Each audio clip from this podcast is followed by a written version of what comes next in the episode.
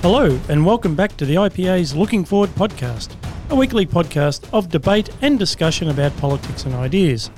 This week, in our search for truth, we look at the government versus parliament smackdown in Canberra, the state of emergency that Trump has declared in order to build a wall, and finally, is space the final frontier, or are they called moonshots for a reason? I'm Scott Hargreaves, editor of the IPA Review, and I'm joined as always by my co host Chris Berg, who is on the line from the US of A, where he's banging on about blockchain for RMIT University. Chris, welcome. Thanks, Scott. I'm literally in Silicon Valley at the moment. It looks just as the TV show has led me to believe that uh, Silicon Valley should look alike. So I'm really looking forward to talking about Australian politics. Well, are we ever going to get you back? That's the question. But good luck with that. Today, we're joined by our special guest panelists, uh, Gideon Rozner, the IPA's Director of Policy. Great to be here, Scott. And our other guest, Richard Allsop, uh, who is returning to Looking Forward. And once again, I shall describe him as an ornament to the IPA. Yes, I was hoping you'd do that again, Scott. I enjoyed you doing that last time, so it's a great pleasure to be back with you again. I think we'll get on the website and just add that to your description. And uh, as always, in our final segment, I'll be asking the panelists what they've been reading, watching, or listening to. So hang around for that. If you're listening on iTunes or any other great podcast platform, don't forget to subscribe so that you get all of our episodes. And of course, check out uh, the other great IPA podcasts, including Great Books and the Young IPA podcast. But first up, it was big news uh, when the Medivac bill made it through the federal parliament without support from the Morrison government. The first such defeat for a government since goodness knows when, and now all eyes are on what this means for our parliamentary system and whether it might keep, keep happening.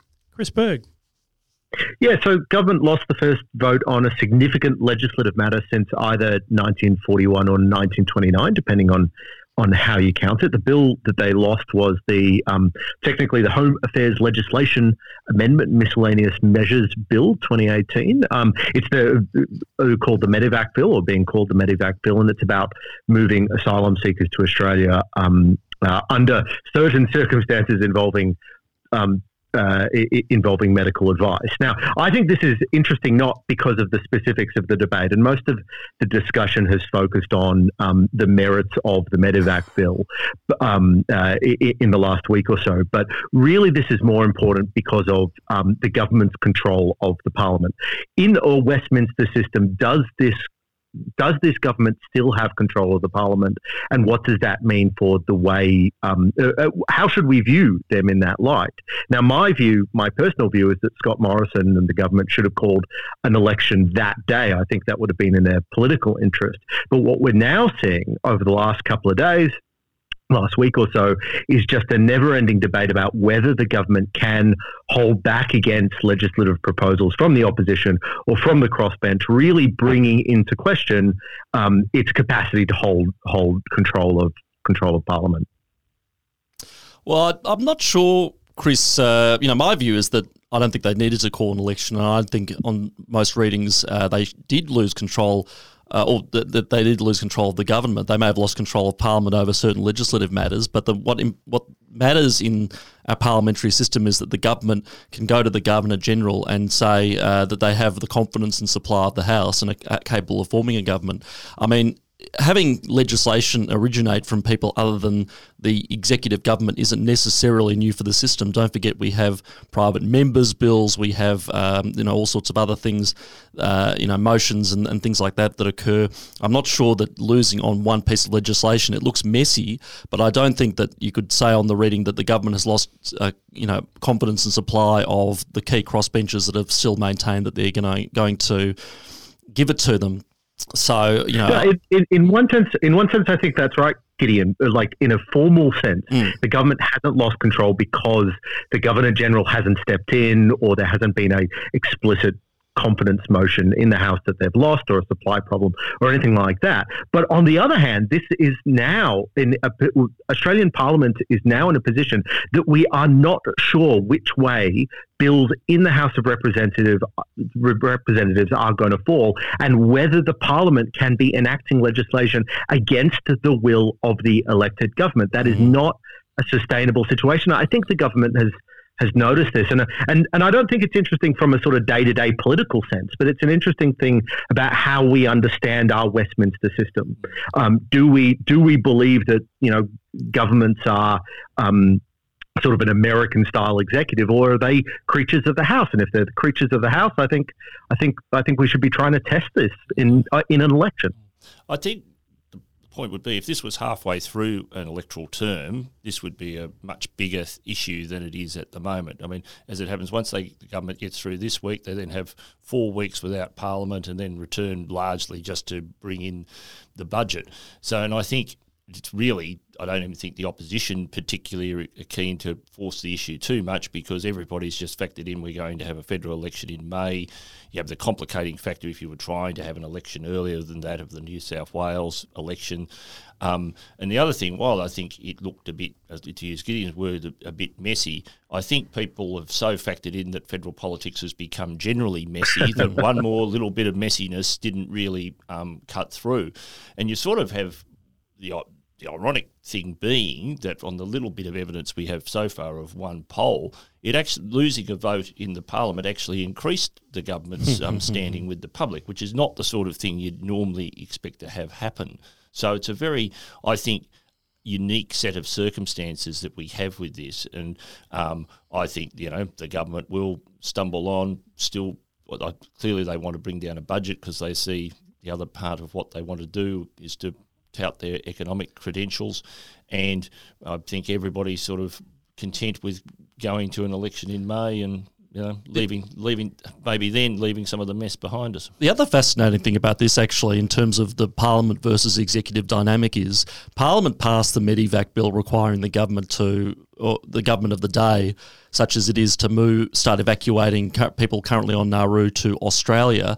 The funny thing is, watching the executive government try to defeat that or try to change the meaning of that by reopening Christmas Island.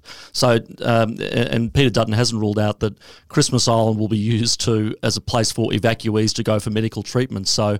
Um, you, you, see that the intent of the bill, the spirit of the bill, has actually been defeated by ministerial power, which is uh, an interesting dynamic and shows that at the end of the day, the government is still large and in charge insofar as it does have ministerial and executive authority and it's still exercising it. Yeah, I think that's a really good point, Gideon, because uh, Chris used the phrase before, you know, is government a creature of the parliament? Well, I don't think government's ever supposed to be a creature of the parliament. It's meant to be accountable mm. to parliament.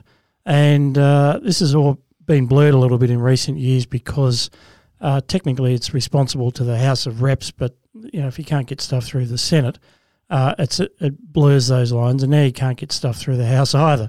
Um, but the this has been a great educative experience, and I, as I say on the cricket, I hope that the all the children at home are following this. Uh, sorry, Chris. The last decade has been fantastic for educating people about how Parliament works. exactly. So this, this, uh, you know, when when Howard had control of both houses of Parliament, it was pretty hard to educate a young person about the difference between the executive and the Parliament. Uh, whereas so when Barnaby Joyce woke up on the wrong side of bed. Yeah, but now it's um, been three, and he's, he's doing that again. But we, are thrown in, thrown into um, sharp relief that the executive does uh, exist independent, and, and of course the Americans, uh, the Montesquieu uh, borrowed this idea of the separation of, of powers from the British system and, and actually built it into their constitution. Now it does get blurred when governments have easy control of the house, but in both the UK and Australia, we just we're just seeing much older dynamics come back, and I'm not sure that's a bad thing at all. No, and uh, what I think is quite interesting to pick up the the point that Gideon and Richard have made that it it looked messy. I think we're we're moving into a era of systemic messiness in the Australian Parliament. Um, over the last couple of uh, over the last decade, we've seen shorter and shorter governments. Um, uh, we've seen more and more uh, more and more prime ministers rolling each other and so forth. But I think over time, and what we're now seeing is that the growth of the crossbench is going to make less and less stable governments. We're on a trajectory towards further instability on the floor of the parliament. Now, we, we will expect this because the trend towards voting against the major parties is is consistent and strong. In the last, in the 2016 election, more than 25% of voters voted against the major parties in the Senate, including against the Greens as a major party. Um, that trend has been growing since the Howard years. It's going to increase and going to increase. We're going to see more and more minority governments or near minority governments, and we're going to see a lot more of this messiness, which is why I think this is an interesting um, instance that we are going to have to reckon with more and more. What does it mean when the government is forced to enact new legislation that it doesn't support? Um, changes to its own policy that it doesn't support, and, and maybe you know maybe the administrative state is strong enough to resist that. Um, uh, but but right now, I think we have to look at this as a, a, a harbinger of things to come. I think the other point to make, though, is that Australia would not be Robinson Crusoe in having a parliament where the the political party, and remember, political parties are you know relatively modern innovation in parliamentary systems, but where the political party holding government doesn't have a majority. I mean, wouldn't surprise you to know that I follow Israeli politics pretty closely, and there the government, the party gets about the governing party gets about 30 seats out of 120 and has to stitch together a coalition and might get railroaded into all sorts of things it might, might not necessarily want. But I acknowledge that's a bad example because too often they're the coalition partners decide to take their bat and ball and leave the coalition, and that does trigger fresh elections. So. But I think that's good. I mean, I, I think that's healthy. If you've got a, um, uh, if you've got more than just a duopoly in, uh, in in in the parliament, you have a much more dynamic and um, diverse mm. political debate. You've got a capacity to raise issues that, that aren't otherwise raised when it's just a duopoly system. I think that's actually really healthy, and I, I hope that we move more towards this coalitional. Um, uh, you see it a lot in Europe as well. The um, a, a, system of coalitional parliaments that are very unstable, but um, seem to represent the views of the population much more dynamically. Yeah. I mean, oddly, we've all are very used to coalition governments in Australia. It's just the one, the coalition that we have has been unusually stable in mm. terms of political parties. Over, you know, that they've largely been together for hundred years now, working two parties working as one. So we lead that. But uh, I think, Chris, though, uh, we shouldn't overstate. I mean, no, there's an old rule in economics that you know if any if any trend um, you know is pointing towards in, infinity, then it's not going to continue forever because it will actually destroy itself. And I, I, don't know that this, we should assume that the trend towards fragmentation and more minor parties will continue forever. And, and in the House of Reps, of course, it's elected on a very different system to the Senate. The preferential voting, which is part, partly why the coalition has mm. survived, uh, is something that contributes very much towards a, a two party system. So I'm not sure that what, what we've seen in the in the Senate will necessarily – reflect in the House. You know, independents get up now and again. Uh, they tend to be very hard to remove, but when they go, it often comes back to the to the party in question. So I'm not sure it's going to con- continue not, to. No, and just no, on that I, point, I think I, that's why Indi will be particularly interesting at the coming federal election to see whether one independent can pass the seat on to another independent. As Cathy McGowan yeah, is trying yeah. to do. And don't forget, even in the Senate, the gov- the new changes uh, that the government, the uh, the Mal- Turnbull government introduced to the way the Senate election works, they've done away with group ticket voting. So you're going to see, a, there's no scope for the Glenn Druery preference whisperers anyway, but you're going to see less of these flash in the pan Ricky Muir types pop out out of nowhere. I actually think, you know, on the I know we've had the the coalition had a good Ipsos poll lately, but I mm. think on balance, Labor will get a pretty strong majority in the House of Representatives, and in the Senate, but, I think they'll have they'll have uh, control effectively with the Greens. So I think we'll be moving back that, to a stability um, model. Isn't that Senate change a symptom rather than a, a, cause. So the reason that with that the government wanted to push through and the Labor Party wanted to push with those through with those Senate changes is because there were so many people looking for alternatives. And I think I, I would never say that this is a trend that's going to last forever, but we are seeing the either breakdown or massive um, shift in two party systems around the world. And the United States is obviously another really powerful example where people are unhappy with the duopoly that they have faced for the last 50 years, 70 years in the Australian case. And that trend, there's no reason to believe that that trend is going to going to stop. There's no stability on the horizon. We are going to see more and more independence. We're going to see more and more pressure at the seams of our major parties, and these instabilities are going to are going to continue and increase. I guess the US is an interesting example because the duopoly system, the Republican Democrat uh, because their voting system is wholly two party. It's very, very difficult for an outsider to get a look in. Um, so that uh, to me confirms my point that if the electoral system is such that it's difficult for minor parties to get a look in, what we may see is opposition coming from within political parties, and we may see, uh, you know, that depends on the Liberal Party remaining united through. You know, if it does indeed go into opposition, I'm not sure that that's going to be the case. And in any event, the Liberal Party is now a hodgepodge of different state entities, being you know the Liberal National Party of Queensland, the Country Liberal Party. Uh, but again, my instinct is that the duopoly won't uh, be disrupted. I think the electoral laws in and of themselves um, would indicate that it'll persist and there'll be some other mechanism to overhaul the, the party system. It does occur to me, though, that um, I'm just going to take, for once, uh, an optimistic, a Panglossian view that all, all, all, this is for the good. I know, I know this is out of this character. Is off, this is very off-brand, Scott. Yeah, what must must be in the water. Uh, but um, you know, if if you know the uh, the theory of politics is that you're always looking for fifty plus one uh, to meet in the middle. If that's if that's an objective of a pluralist thing, um, there, there's an argument because you use the word stability, Chris, and funnily enough, both parties say that elect me with a thumping majority and I will deliver stability. Uh, but voters can't actually vote for stability. When they cast their vote for either uh, either of the major parties, they may well be saying, I want that thumping majority, I want stability, but you don't necessarily get it because to the extent that the political parties are efficient, they will be capturing 50% of the two party preferred vote. So, and I'm thinking of Dan Hannan actually reflected on this when he came out as a guest of the uh, the IPA and the MRC um, late last year, the great um, member of the European Parliament, and he was asked about Australia's political stabi- instability and five prime ministers in six years, and he thinks this is why you haven't had a populist backlash. This is great. Your parliamentary system is actually delivering a certain level of responsiveness to the wishes of the voters as, as we try and work out what the median voters are. So that's the Panglossian view that maybe all this has actually been better than we thought. Oh no, I've I've never liked the idea that our cycling through prime ministers was somehow a fundamental flaw of the system. I think we we keep replacing our prime ministers until we find one we like, and we haven't done so yet. Mm-hmm. continuing search. Now, Chris, you are in the US, uh, where similar but different issues are playing out. What what has uh, the president done recently that's attracted your attention? Look, so if you've been living under a rock, um, you will. This will be news that last Friday Donald Trump declared a national emergency, um, uh, which means that the uh, two things. First of all, he signed an appropriations bill, so the government wasn't going to shut down, which was very exciting for me because it meant that I could get into the country without waiting in an unusually long line, which was wonderful.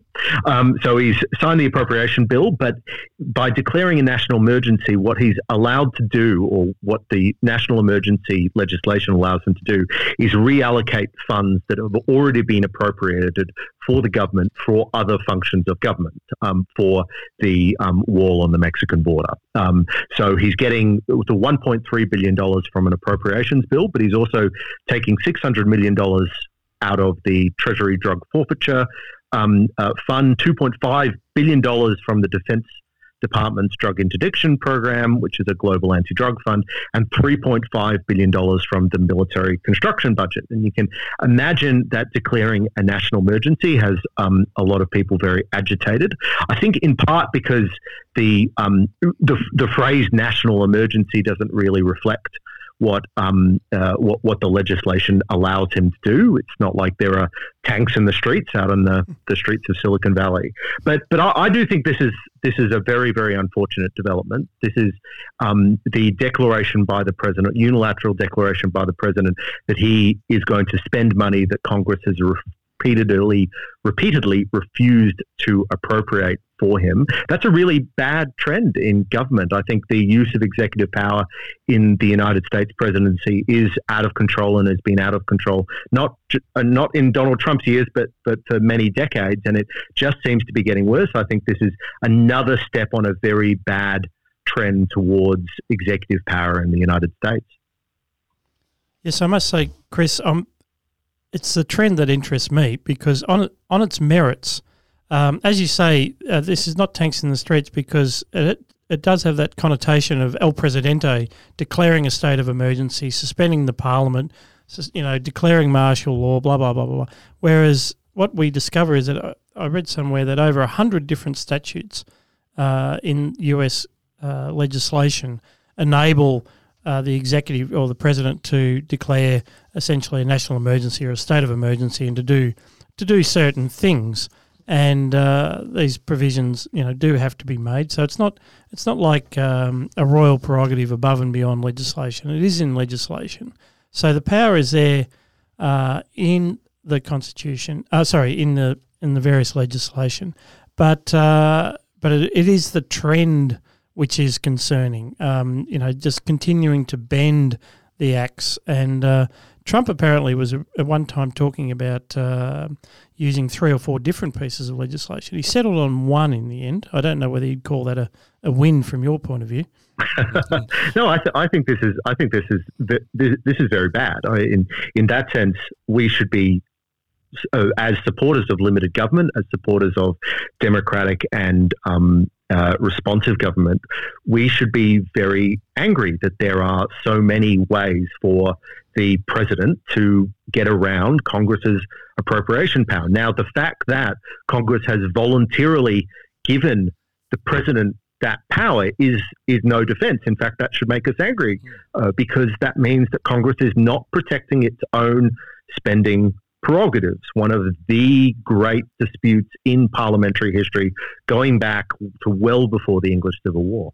Mm. I mean, what strikes me is that how many and I wasn't aware of that until I was reading about this current national emergency, just how many previously declared national emergencies are still ongoing. I think the figure's mm. around about 30 national emergencies for all manner of things from um, the well known, such as 9 11, to um, way more obscure ones. And I think um, that just shows that the whole concept is being overused. You know, like if you want to think about, and say in, in US history, a national emergency, maybe something like you know the bombing of Pearl Harbor or something might constitute as a national emergency. But most of the others, um, often they've, they've been given national emergency power to take particular interventions in overseas conflicts, such as um, Barack Obama in Yemen and things like that.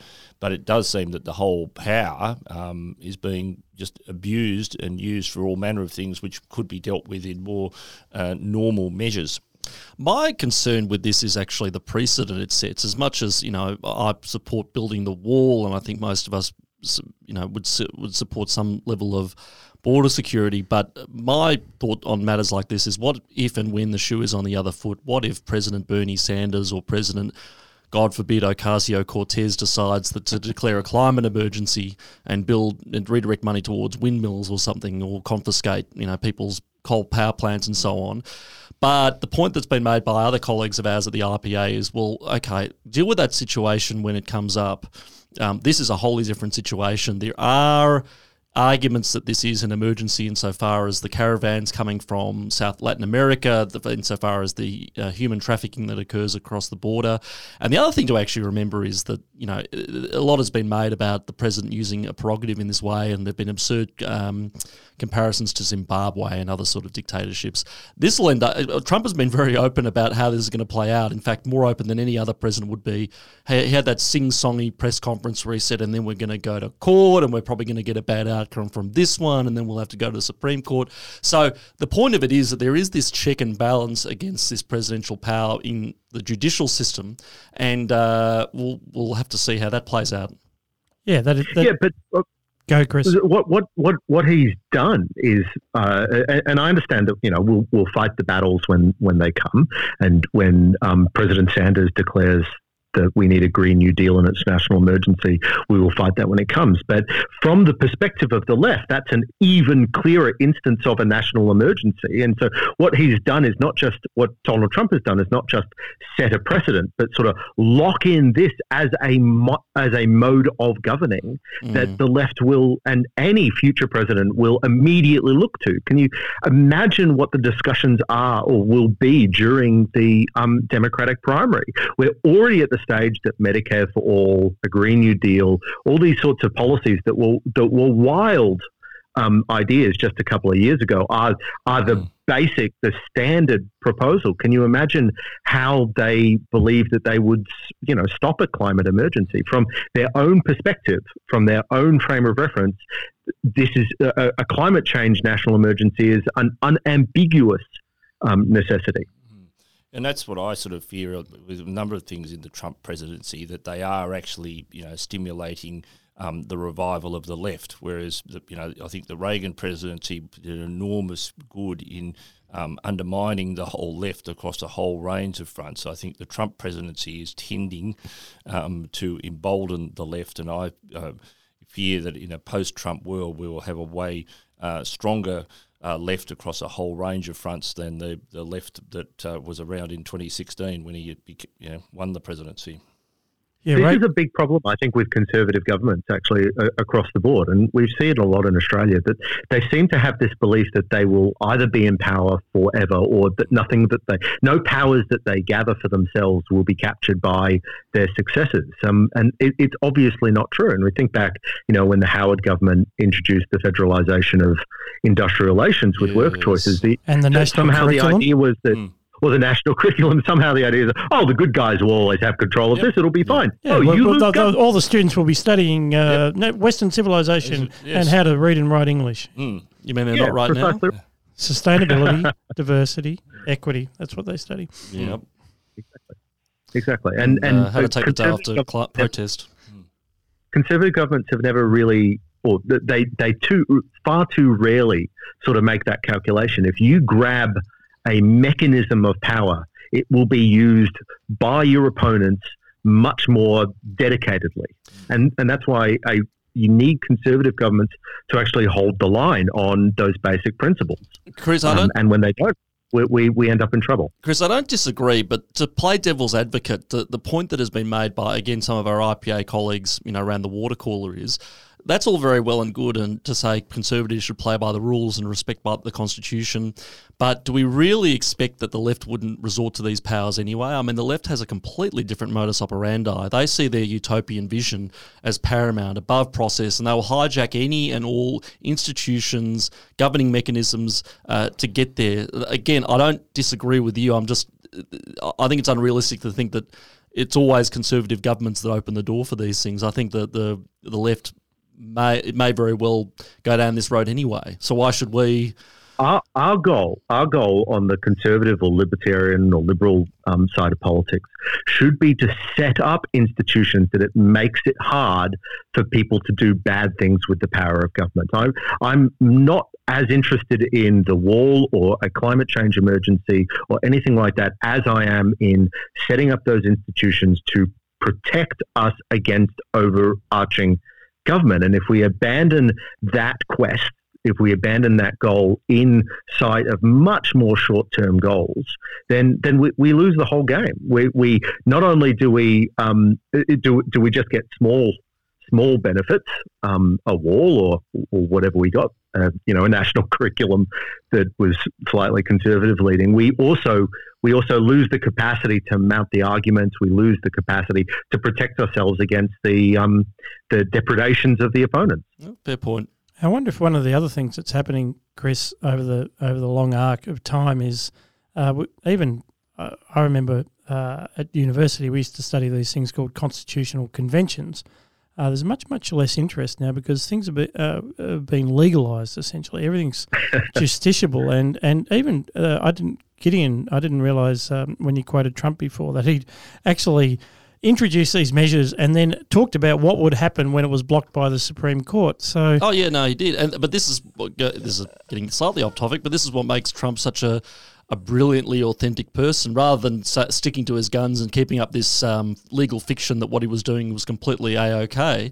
He said, "Look, you know, it's going to be Could challenged. be legal, might not be legal. Yeah, well, look, we'll find out." They, and he literally, you know, nobody else would attack the judiciary in the way they did. Look, the Ninth Circuit's going to give us a bad rap and they're going to give us some unfair outcome, but then we'll take it to the Supreme Yeah. Court. He's very open about how strategically he's going about this. And that, and this is the point. So when you have, say, a Westminster system, which doesn't a pure one, uh, like in the UK, which doesn't have a written constitution, constitutional conventions are uh, incredibly important because uh, that they are the uh, the unwritten rules uh, that set the boundaries of what you can do. Whereas when when you have a written constitution like America, of course, what is right and proper to do is whatever is legal. So this is the the legalism of the age. You know, lawyers run things, and Australia's gone down that road as well. E- Everything is so. Uh, with the, even with the Medivac bill uh, that Gideon referred to before, um, everyone thought uh, that would give them the opportunity to bring uh, everyone off Nauru back onto the Australian mainland, and, and uh, dear old Morrison's got, oh well, Christmas Island's sort of Australia, but Close sort enough. of close enough. Um, and and the only question becomes is is that legal? Was it the intent of the statute? So you know we get we get what we pay for. All of you listening out there, I'm sure none of our listeners wanted this. You know the lawyers to take everything over, but this is what you get. Yep. Well, uh, one of my favorite descriptions of Donald Trump is that he makes the subtext into text, which is basically he refuses to play Absolutely the, correct. he, he, he refuses to play the, the sort of bourgeois hypocrisy that has run so much of our government and uh, for, for so long. I mean, that's that's basically a, a fundamental element of democratic discourse. Well, it wouldn't that be it wouldn't be um, me if I didn't quote uh, Den- one of Dennis Miller's jokes. He says, you know, wh- whatever you think of Trump, his inner voice and his outer voice are vaguely, you know, the same. Uh, whereas I don't think Hillary's inner and outer voice have even had a cup of coffee together. That's golden, and uh, never be an accusation accusation of dog whistling when it comes to, to Trump. Much overworked phrase. Um, another one of Trump's great ideas, Chris, was a space force. Is that is that just more Trumpian madness, or uh, is this actually a thing? Yeah, so I was excited to see that he was announcing that um, uh, today, or if it was re-announcing or, or giving a signing ceremony or, or, or, or, or so forth. And and what it really um, reminds us uh, over the last month or so that the space race seems to be heating up again. Um, so uh, the other day, the Opportunity rover died, which was the um, Mars uh, rover that had landed in on the surface of Mars in 2004. It was only supposed to be there for three months, but it lasted 15 years. But this comes at the same time as the um, Chinese government has managed to land a rover on the far side of the moon, which is a major first. Donald Trump has signed the Space Force directive, and it, early on in his presidency, also announced that he was. Um, uh, uh, that he wanted to land um, humans on Mars by 2033. It looks a lot like the Cold War in space or um, action in space is back. Now, this is interesting for a couple of reasons. We, we or the, the West spends an enormous amount of money on space. It's never been really clear what the purpose of all that spending is. Is it to symbolically put humans into space? Is it to develop new technologies? Is NASA's job investigating basic science? Um, and then on the other side, we've got a massive amount of private investment in space. So I, I wanted to ask the panel, what, what is this? Is this good? I mean, should we be welcoming a return to the space race? Should we we be welcoming and sort of urging for more investment in space? What, what where should we go from here? Well, I, I think I've got- obviously got no problem with private investment in space. If Elon Yeah. Musk or anybody else wants to, you know, indulge in private investment in space, good luck to them. But I reckon there is a very strong correlation between um, government investing in space programs with the growth in the size of government. I think it's no coincidence that the previous, you know, manifestation of this was during um, the ni- late fifties, leading into the sixties, in the growth of you know big government. Um, the JFK era, but leading into Johnson's Great Society. These were all big things and associated with a Cold War, where you have governments uh, on massive scale competing with each other, trying to prove who's the bigger and stronger um, government. Um, I think it's um, no coincidence in the sort of the period when we might have had a, had a, a era where uh, more liberal small government ideas came back into flavour for a while. We didn't hear quite so much about space programs and trying to be the best in space. While there was ongoing space work, it was much more just a, a steady continuum rather than trying to prove a point. And now we seem to be moving back into an era of bigger government in many ways and compete countries competing. So it's no surprise in a sense that we're now going to p- potentially see you know the US and China each trying to compete to show who can have a bigger and better space program. So I think uh, all all good if it's private investment in space, but I think government investment in space, except on a small scale, on sort of you know genuine scientific research, you know, there might be a place for that. But in terms of trying to be the biggest and the best in space, I think we should be actively discouraging any government from trying to do that. You're right, and, and Richard, you, you, you um, there's also the matter of our own government here in Australia that's investing in a space program, uh, and and the Australian program doesn't even have the sexy Cold War sort of space force veneer about it. It's just it's playing into this same idea of we need to invest in science and you know we need to create jobs in Adelaide. I mean, the It's dish wasn't a good film, you know. The film, you know, we did have a Oh, the- the dish, yeah. it was good. Yeah. Well, well, correct. But this is the, this is uh, you know the science minister. I can't even remember who it is these days, coming out and saying this will create jobs and everything. else. It's the same old logic, you know, uh, creating jobs. You, sh- you, we may as well. Um, pay five thousand people to dig a hole and another five thousand people to fill it in again. Well, uh, that's- so it's that's just another South, extension. South Australian economy right there. Uh, and, oh, another extension of crude in- industry policy. There's no reason Australia needs a space program. What what we need it for, and and again, I totally agree. If some enterprising uh, billionaire like Elon Musk or Richard Branson wants to go to space, go nuts. But I don't see why we should fork out for it. The other the other thing But about isn't it, that interesting? Sorry, go on. Uh, well, just one final observation on on uh, you know, is it a rerun of the '60s? Uh, Mark Steyn, uh, who's the you know the prophet of declinism, he asks a question, and I think he has a point. You know, could could government even do it if it wanted to? I mean, in the what they did in the '50s and '60s was insane. Essentially, they they they strapped these little capsules to the top of about three thousand tons of hydrogen and oxygen. It's like, what could possibly go wrong? And um, but that was because they were in a race. That's what they did. And as and NASA, in a way, it was a tremendous achievement, and and that's why the left loves to talk about look at what government can do when it comes together. But that was while it was um, a startup. As soon as it became institutionalized, um, they lost the plot. Uh, everything becomes wildly expensive, bureaucratized. You know, g- gov- government couldn't do it if they wanted. And, and and a final observation. I mean, the Chinese say they went to the dark side of the moon, but how do we really know? How Can't do, see we, it. how do we know that they, the Americans went there in 1969? exactly. Yeah, they, they got No, four. stay skeptical. That's always stay where this skeptical. conversation was going. Let's yeah, face it. Yeah, yeah. No, but is isn't it interesting in insofar as that it's now a three-sided race? So let's say um, there's China and the United States, and, and China is an analog of an alternative competing economic system to the United States. There's a sort of Chinese state capitalist model against um, an American crony capitalist model.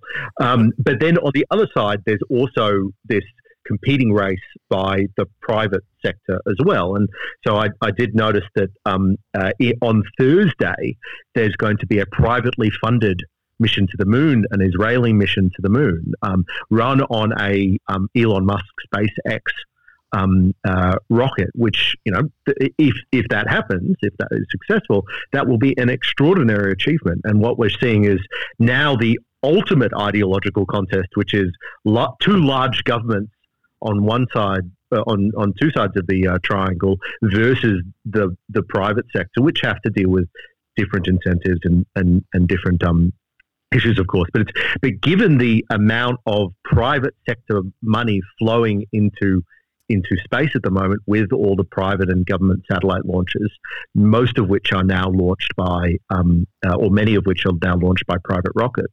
This is a this is this is the ideological dispute that we wanted to see in the 1960s. I think. And um, of course, here we are 50 years later, and they're still strapping things to the tops of rockets. So, all that stuff about how it's going to drive new technology. Trust the Israelis to be the first ones to land on the moon privately, just sitting No, in no, Tel Aviv. no, uh, Scott, that's, that's no, that, that's really impressive. So these rockets, so they are rockets. Um, of course, but they're rockets that are reusable. Oh, they're smart They're the rockets. most- Sustainable rockets now. Sustainable. Oh, there you go. great. That's great. It's a feather in the cap. And I remember a couple of years ago seeing these SpaceX rockets land themselves down on a platform in the ocean. It's one of the most extraordinary human achievements. We've managed to take this just just physical embodiment of an explosion, and now we can just move it around like an aeroplane.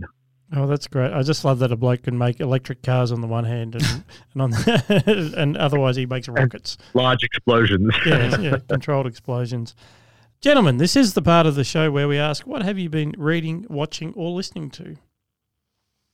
Um, well, I uh, over the summer holidays recently finished uh, the book Trumponomics by Stephen Moore and Arthur Laffer, which was a very interesting coming from those two who are you know quite. Uh, you know, staples of the conservative establishment, so to speak, very respected economists. And they tell the story about how they were brought in by Donald Trump very, very early in his campaign. And they were skeptical largely because of the trade stuff, which we all don't like, and, and a few of the other rougher parts of Trump's policy agenda. But they were very impressed by his ambitious targets for economic growth. They did they were surprised by the overlap between sort of conventional Reaganomics and Trump's outlook on the world, uh, and they've sort of told that story, but then used that to segue into saying, "Look, you know, Trump's."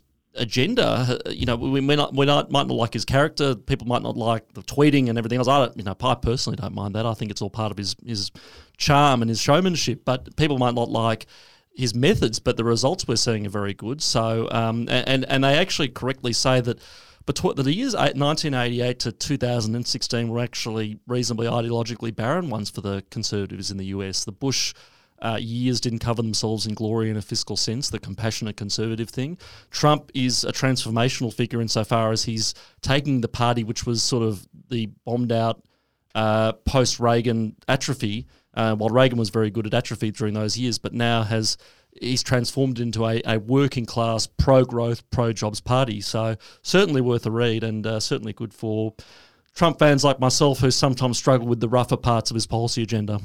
Yeah, so Laffer's famously on the uh, supply side of economics. Correct. Which, the Laffer uh, curve. Which is what uh, was it the uh, uh, George Bush the elder called voodoo economics, but uh, but it, it does actually say that if you have uh, this strange theory that if you, if people are actually allowed to keep some of the money that they earn, Mm. they might actually work harder and invest more and uh, and take more risks. Pray for the Ve- day. Very strange theory that Yeah. Gideon, Gideon where, where do they see Trumponomics heading in a, in a post Trump world? So Donald Trump won't always be the president, and eventually we're going to need sort of free market thinkers in. in uh, do, will we have free market thinkers in a Trumpian mode, or is he a transformational character whose influence ends at the end of his presidency? Or how, do they sort of forecast that out? I think they well, I think they leave that open ended in the post-Trump sense. It's more of an assessment on, on Trump and a and a rethinking of Trump from you know pure conservative economics. And they're very open about things they still don't agree with him on, you know, not least of all trade.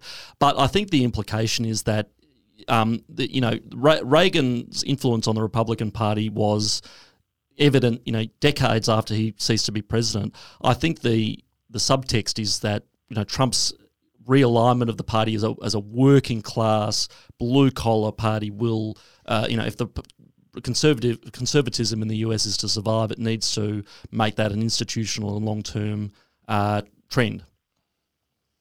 Chris, how about you? What have you been looking at lately? So I've been reading a well, I have just finished reading a hell of a book called um, Midnight at Chernobyl, which is uh, by, by um, a fellow named Adam Higginbotham. It's a story. It's a. It's only just been released. It's a story uh, of the our best now understanding of the sort of moment to moment um, experience of the Chernobyl nuclear disaster in 1986.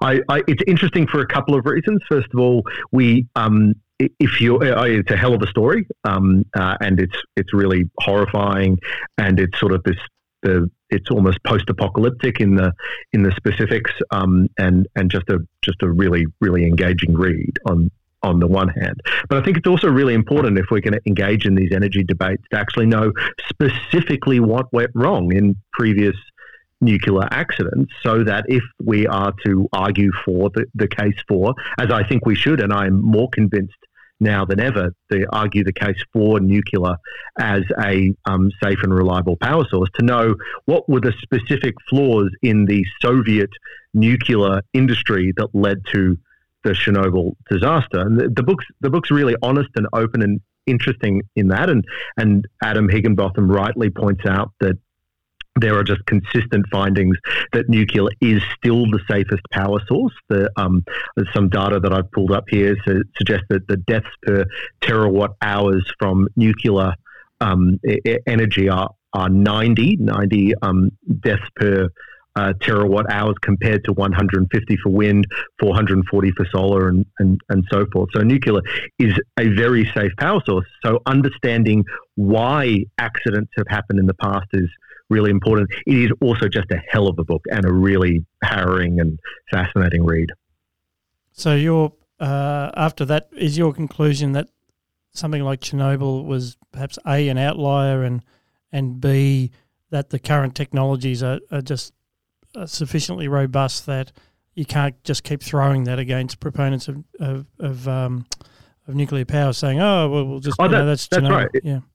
I mean, it's absolutely an outlier, and this is this is even at the time was deeply outdated technology, deeply um, significantly different from the West. They made specific um, engineering design decisions that made the um, uh, reactor very unstable and very hard to manage, and they did so for political reasons.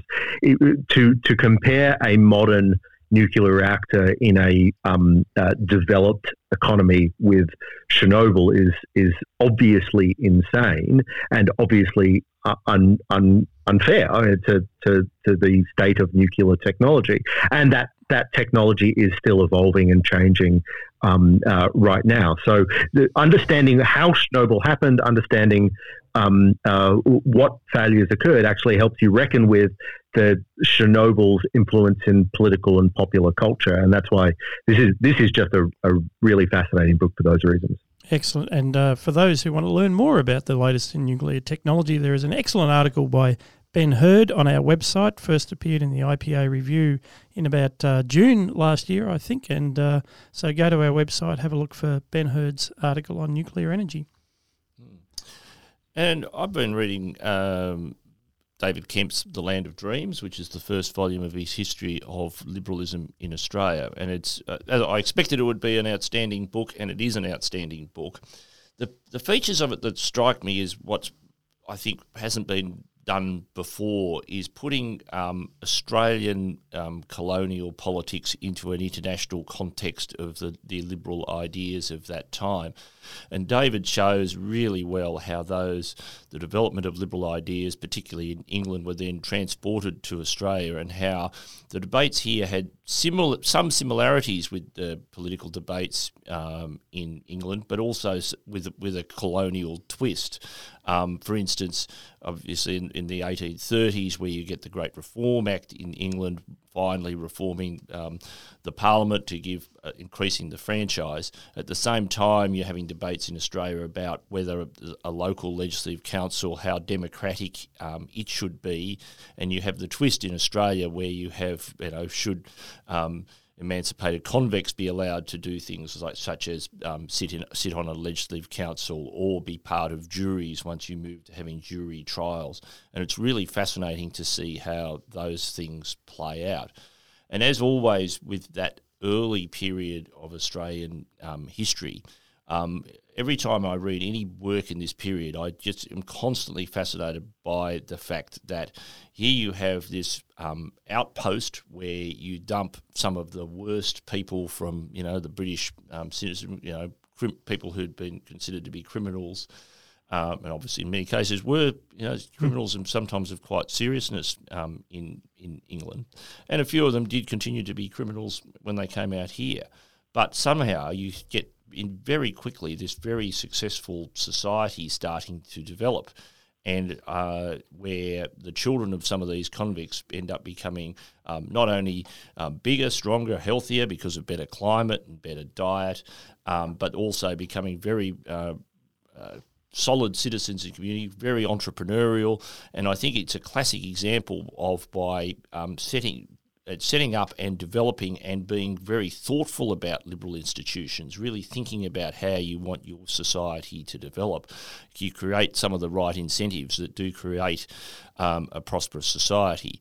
Um, obviously, and David also does, you know, address we the, the whole issue, which um, many of the left see as the only issue in Australian um, colonial history, is the treatment of the indigenous population. And David does, you know, address that and look at how um, different uh, strands of thought about how we should have, how at the time the best way to deal with the Indigenous population and how there were many people who were very sympathetic to the Indigenous population, but, but often you know struggled to come up with the right um, solution to it. So look, anybody with any interest in either liberal ideas or Australian history, it is a wonderful um, book, and I'm sure um, as the other volumes in the series, as they're progressively uh, release will also add to that. But I can't recommend it strongly enough to, I'm sure, most sort of listeners to an IPA podcast. This is the sort of book that you really should be buying and reading.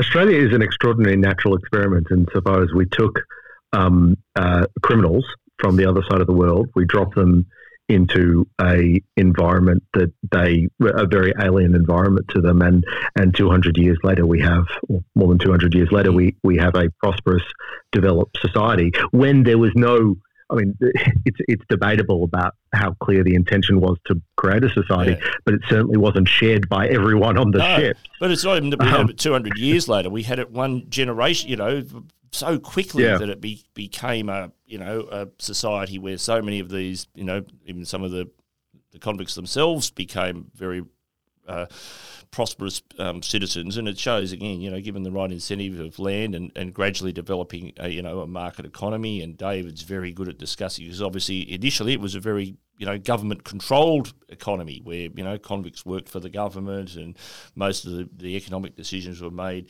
by government, but gradually how um, you know, free enterprise took over um, in in many ways and created you know incentives for people to be law-abiding citizens rather than criminals. And indeed, yeah, uh, and, and and you, you can't sort of get away from that's an ideological thing. If if they they they thought they had to set up a you know quasi liberal private enterprise respecting society. They just that's what a mm. British society would look like, regardless yeah. of whether it's it's in Britain or yeah. just on some strange yeah. continent on the other side of the planet. And, and we're lucky that we, you know some of the governors who were sent out were um, people of a liberal persuasion. People like Richard Bourke, who was governor of New South Wales for about seven years in the 1830s, was a, was a, a person of liberal views who um, understood you know the growing liberal world. And it's also just how many of the people in that era had grappled with these ideas of re- they you know read Adam Smith or you know read Bentham and thought about the ideas about how society should be structured. And obviously, it was also a period where um, conservatism had, had become, in one sense, quite strong because the fears of what had happened in France with the French Revolution was still fresh in people's mind, and that that ongoing tension between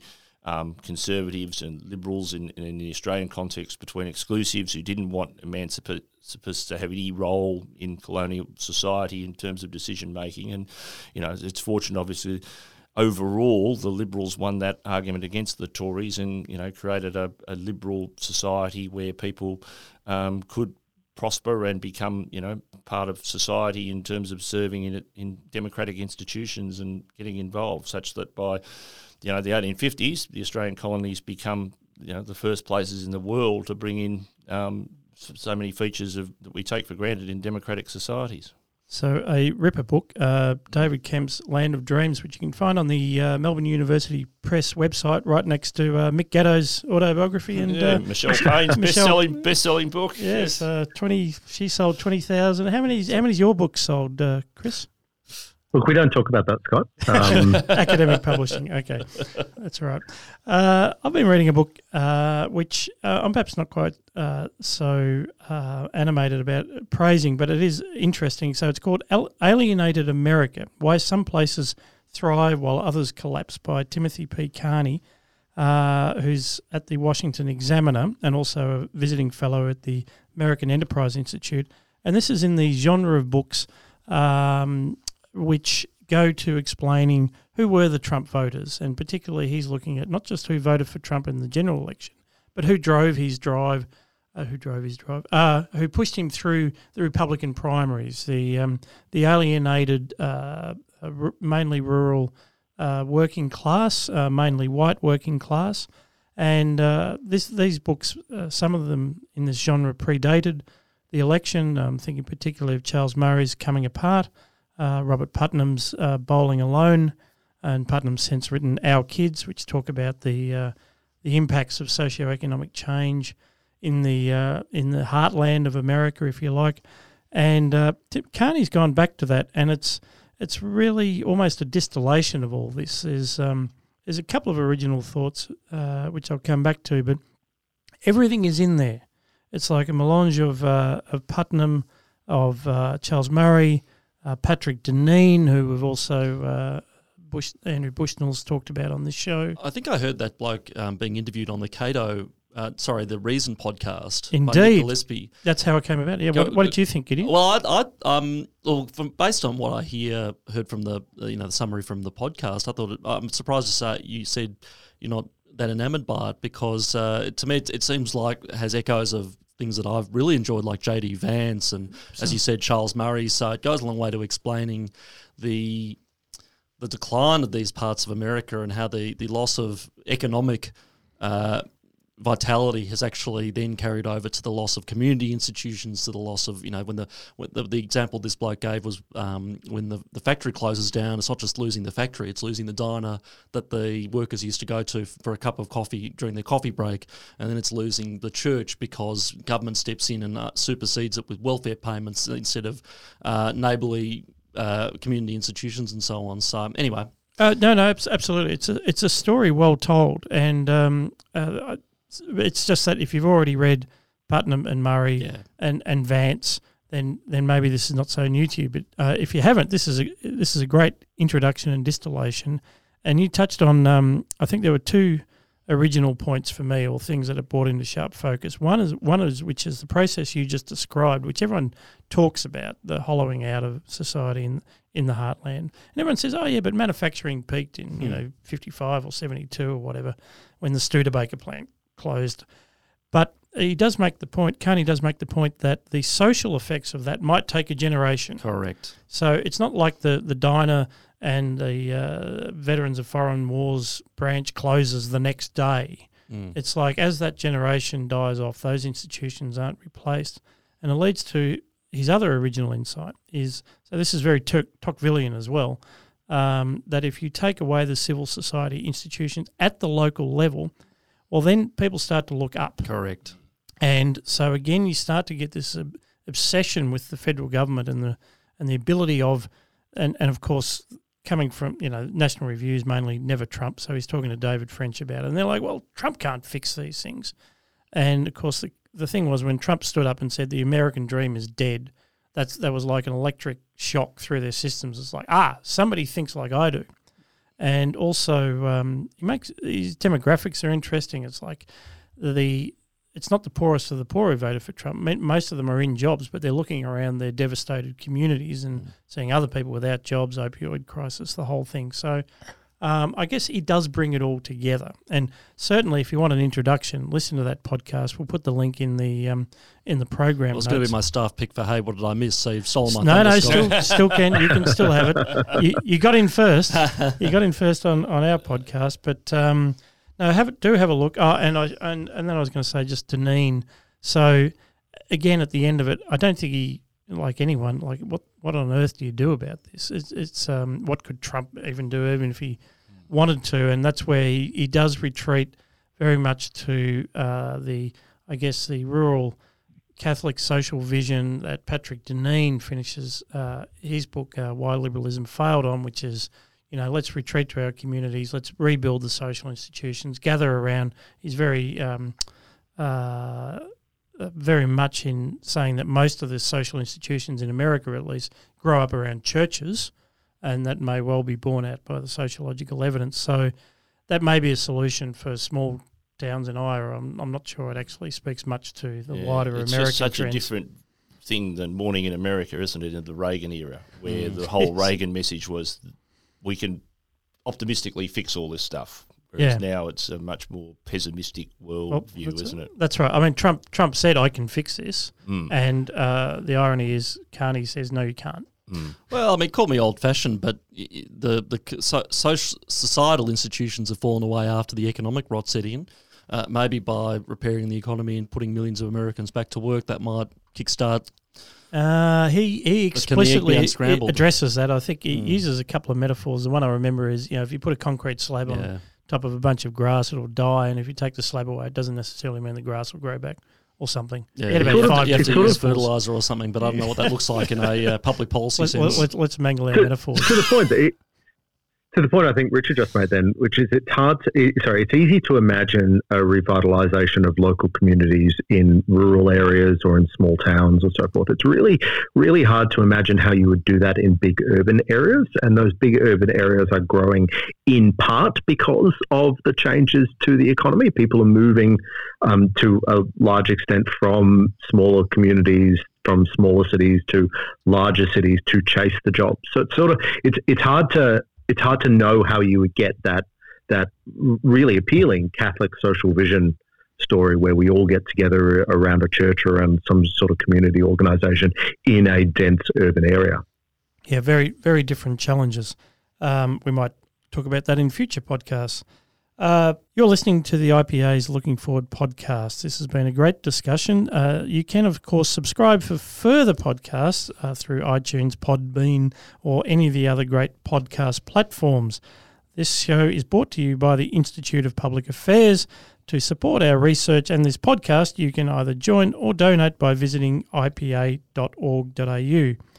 Uh, today, we've been joined by my first of all my co-host Chris Berg from Live from America, Thanks, Scott. also Richard Allsop Thank you very much, Scott. and Gideon Rozner. Thank you very much. Thank you very much, Gideon. Uh, we'll be back next week with more looking forward.